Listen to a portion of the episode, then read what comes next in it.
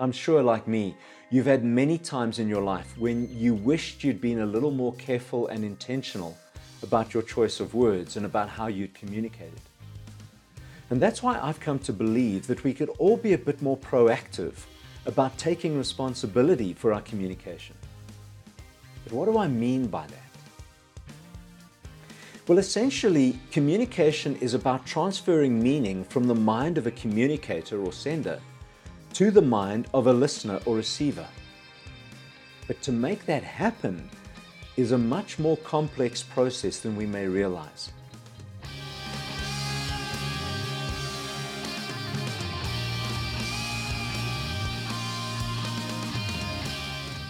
Hello, everyone. I'm John, the founder and host of Evo Faith, an online community for people who have broken up with the church or whose relationship with the church can best be described as it's complicated. If you want to be fully alive and to show up fully, authentically, and courageously in your life and relationships, then maybe Evo Faith is the space you need to nurture a vibrant, creative, and life giving spirituality. So, welcome to the Evo Faith podcast. In this episode, we're talking about how we communicate and how to be more proactive and intentional in getting our message across to other people. So let's jump in. Last week, we spoke about how important listening is. This week, we're all about speaking. One of the greatest problems in any relationship is when communication breaks down. But it's so easy to get so caught up in trying to make our point that we fail to take responsibility for how we communicate our message. A few years ago, I was part of a team working on a new visioning process for the church I belonged to at the time. We asked the congregation to share their thoughts and feelings, and then we met to pull all the ideas together into a clear and simple statement. We also explored logo ideas and asked for various artists to bring their suggestions. Now, unexpectedly, the logos became an area of struggle for us. And so at one point, hoping that it might resolve things, I asked if we could revisit the ideas our congregation had given us. What I meant was for us to go back to the beginning of the process, to go back to what our congregation had said, to check that we were still on track with our original thinking. But what some of the other team members heard when I used the word revisit was that I wanted to scrap all the work we'd done, including the input from the congregation, and start again. Needless to say, instead of resolving anything, I only made the situation worse. I'm sure, like me, you've had many times in your life when you wished you'd been a little more careful and intentional about your choice of words and about how you'd communicated. And that's why I've come to believe that we could all be a bit more proactive about taking responsibility for our communication. But what do I mean by that? Well, essentially, communication is about transferring meaning from the mind of a communicator or sender to the mind of a listener or receiver. But to make that happen is a much more complex process than we may realize.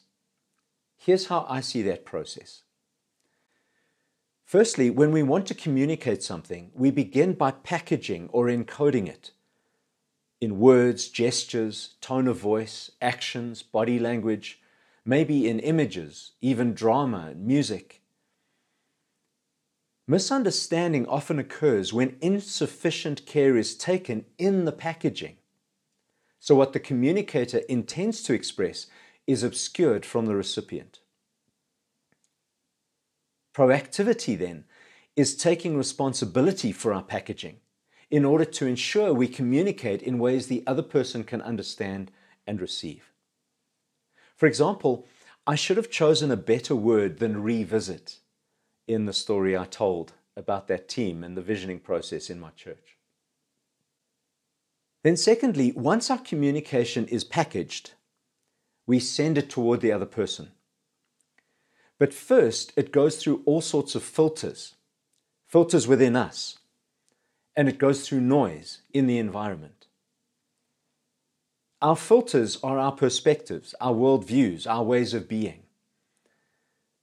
And the noise in the environment is anything which may interfere with the message. It could be literal noise, distractions, rush, stress, tiredness, previous encounters with this person or, or with other people that somehow affect our relationship with this person. It could be emotions at work. Being proactive means seeking to identify whatever filters may come into play within us and to accommodate them. And then working to remove or overcome whatever noise is at work in our environment. And once we've done that and our communication finally reaches the other person, then they need to decipher, unwrap, or decode it to get at the message and the meaning it contains. How they feel about the message and how they respond to the packaging can have a tremendous impact on how they decode the message. And so, a key feature of communicating proactively is to try and work out what packaging will work best for the other person, and then to use that in order to facilitate ease of decoding on their side. And then, once they decode the message, the receiver needs to interpret what it means. And a measure of how effective the interaction has been is to compare the communicator's meaning and the receiver's meaning and see how closely they match. If you've ever played the old broken telephone game, then you'll know how easy it is for meanings to shift in any and every interaction. Then finally, once the receiver has received and interpreted the meaning that's come to them, they must now respond. And then they become the communicator. And that whole cycle begins again packaging, dealing with filters and noise, sending the message through to the responder, the receiver, who then has to unpack and decode and decide what the meaning is and then respond again. And so the communication goes. If we want to communicate well, then we need to commit to passing on meaning, not just words, not just packaging. And that's why I believe that being proactive and intentional in our communication is a spiritual practice. It is a deeply loving thing we can do, and it is absolutely essential if we seek to be true lovers of others. In a moment, I want to share one powerful tool for learning to communicate more proactively. But before I do, I'd like to take a quick moment to invite you to subscribe, like, activate notifications, and share this podcast as widely as possible. It could make a real difference in someone's life. Thank you so much. One of the things I love about the Enneagram, the ancient personality profiling system, is that it acknowledges that we all function differently.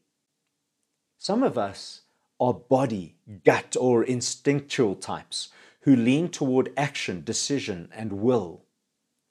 Some of us are heart types who lean toward feeling, emotion, and expression.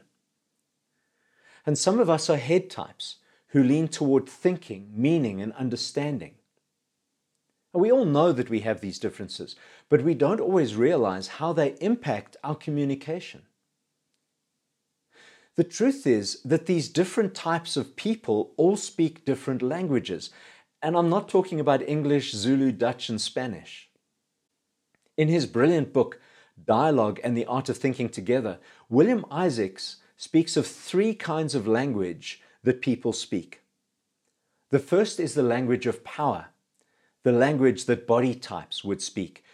It's the language which focuses on action and on what must be done. Secondly, there's the language of feeling, the, the, the, language of the heart types, which is all about emotions and relationships. And thirdly, there's the language of meaning, the language of the head types, which prioritizes ideas, values, theory, philosophy, and implications. Let's take a look at these three languages in a bit more detail. The language of power or action or of the body focuses on looking for solutions and practical responses. The key words in this language are doing, action, decision, and responsibility. Those who speak this language tend to get uncomfortable with ideas and planning, and they seek to move directly to answers, to implementation, and to action. Their gift is that they ensure that things get done. The language of feeling, or the language of the heart, focuses on connection, on dreams and emotions. Keywords in this language are feeling, emotion, possibility, harmony, and intuition. And those who speak this language tend to get uncomfortable with action or planning in which feelings and relationships have not been adequately recognized. They're usually quite comfortable with going against the way things have always been done. And their gift is that they ensure that people connect well and that new possibilities are considered. And finally, the language of meaning or of the mind seeks understanding and insight. Keywords are meaning, process, implications, ideas, and reasons. The head types who speak this language tend to get uncomfortable with action when things have not been adequately thought through. And their gift is that they ensure that things are properly understood and analyzed. To illustrate how these languages work, William Isaacs describes how different people reacted to the news of Princess Diana's death in 1997. He notes how many people spoke primarily about their feelings of shock, anger, and grief. The British Prime Minister of the time expressed concern for Diana's children this was all the language of the heart, of feeling. Others spoke about the need to take action by bringing an end to drunk driving and, and by ending the aggressive way that paparazzi photographers pursue celebrities. These comments were spoken in the language of power or action. And finally, there were those who asked what Diana's death meant and what its implications would be for the relationship between the British monarchy, the press, and ordinary citizens. This was the language of meaning at work. So take a moment now and reflect on the language that you speak most naturally. What are the pros and cons of this language? Which language that you don't naturally speak do you most struggle with? What language do those in your primary relationships speak? And what are the possible areas of conflict between your language and theirs? How could you begin to act as an interpreter of these languages in your relationships? And how can you love those around you by learning to understand and speak their language? Now, clearly, there's so much more that can be said about being proactive and intentional in our communication, and there is so much more that can be said about loving others. But I hope that this podcast and the last few episodes, as we focused on loving others, has been helpful.